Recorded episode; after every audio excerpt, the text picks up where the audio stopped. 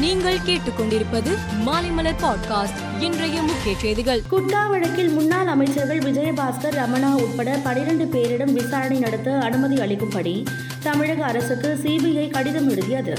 இதையடுத்து அவர்களிடம் விசாரணை நடத்த சிபிஐக்கு தமிழ்நாடு அரசு இன்று அனுமதி வழங்கியது. அதன்படி முன்னாள் அமைச்சர்கள் விஜயபாஸ்கர் பி வி ரமணா சென்னை காவல் ஆணையர்களாக இருந்த ராஜேந்திரன் ஜார்ஜ் உட்பட பனிரெண்டு பேரிடம் விசாரணை நடத்த உள்ளனர். அதிமுக தலைமை அலுவலகத்தில் கடந்த பதினொன்றாம் தேதி இபிஎஸ் ஓபிஎஸ் ஆதரவாளர்கள் இடையே மோதல் ஏற்பட்டது. அப்போது கட்சி அலுவலகத்தை உடைத்து உள்ளே புகுந்த ஓபிஎஸ் தரப்பினரை வெளியேற்றி அலுவலகத்திற்கு சீல் வைத்தனர். அதிமுக தலைமை அலுவலகம் சூறையாடப்பட்டது குறித்து முன்னாள் அமைச்சர் சி வி சண்முகம் ராயப்பேட்டை காவல் நிலையத்தில் அளித்த புகாரில் கட்சி தலைமை அலுவலக பீரோவை உடைத்து அசல் பத்திரம் உட்பட அனைத்து ஆவணங்களும் கொள்ளையடிக்கப்பட்டுள்ளதாக கூறியுள்ளார். மேற்கு வங்காள ஆசிரியர் நியமனம் அதில் நடைபெற்ற முறைகேடுகள் தொடர்பாக விசாரிக்க சிபிஐக்கு கோர்ட் உத்தரவிட்டது.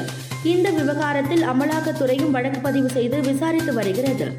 நேற்று அமலாக்கத்துறை நடத்திய சோதனையின் போது வர்த்தகம் மற்றும் தொழில்துறை மந்திரி பார்த்தா சாட்டர்ஜியின் உதவியாளரான நடிகை அர்ப்பிதா முகர்ஜி வீட்டில் கட்டுக்கட்டாக இருபது கோடி பணம் கைப்பற்றப்பட்டது. தீவிர விசாரணைக்கு பிறகு மந்திரி பார்த்தா சாட்டர்ஜியை அமலாக்கத்துறையினர் கைது செய்தனர். இந்தியாவின் பதினைந்தாவது ஜனாதிபதியாக திரௌபதி முர்மு தேர்ந்தெடுக்கப்பட்டுள்ளார்.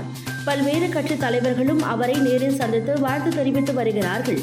டெல்லி சென்றுள்ள அதிமுக இடைக்கால பொதுச் செயலாளர் எடப்பாடி பழனிசாமி நேற்று பிரதமர் மோடி மத்திய மந்திரி அமித்ஷாவை சந்தித்து பேசினார்.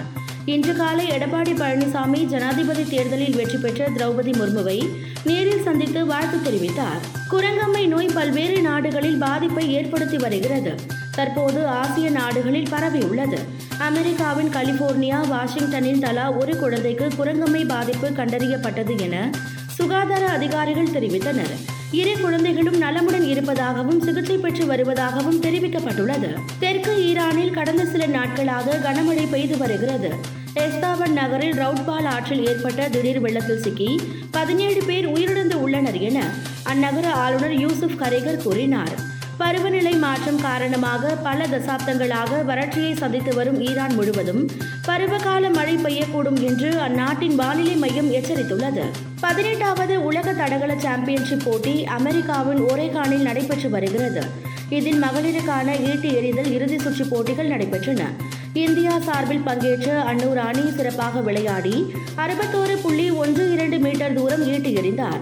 இதன் மூலம் உலக தடகள சாம்பியன்ஷிப் ஈட்டி எறிதல் இறுதிப் போட்டியில் இந்திய வீராங்கனை அன்னு ராணி ஏழாவது இடம் பிடித்தார். உலக தடகள சாம்பியன்ஷிப் தொடர் இறுதிப் போட்டிக்கு தொடர்ந்து இரண்டு முறை முன்னேறிய முதல் இந்தியர் அன்னு ராணி ஆவார். வெஸ்ட் இண்டீஸ் இந்தியா அணிகள் மோதிய முதல் ஒருநாள் போட்டியில் ஸ்ரேயா ஷையர் அரை சதம் அடித்ததன் மூலம் ஆயிரம் ரன்களை கடந்துள்ளார்.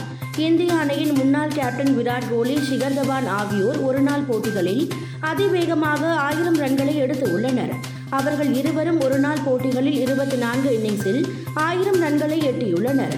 அவர்களுக்கு அதற்கு அடுத்தபடியாக ஸ்ரேயா ஷையர் உள்ளார். அவர் இருபத்தி ஐந்து போட்டிகளில் ஆயிரம் ரன்களை எடுத்துள்ளார். மேலும் செய்திகளுக்கு மாலை மலர் பாட்காஸ்டை பாருங்கள்.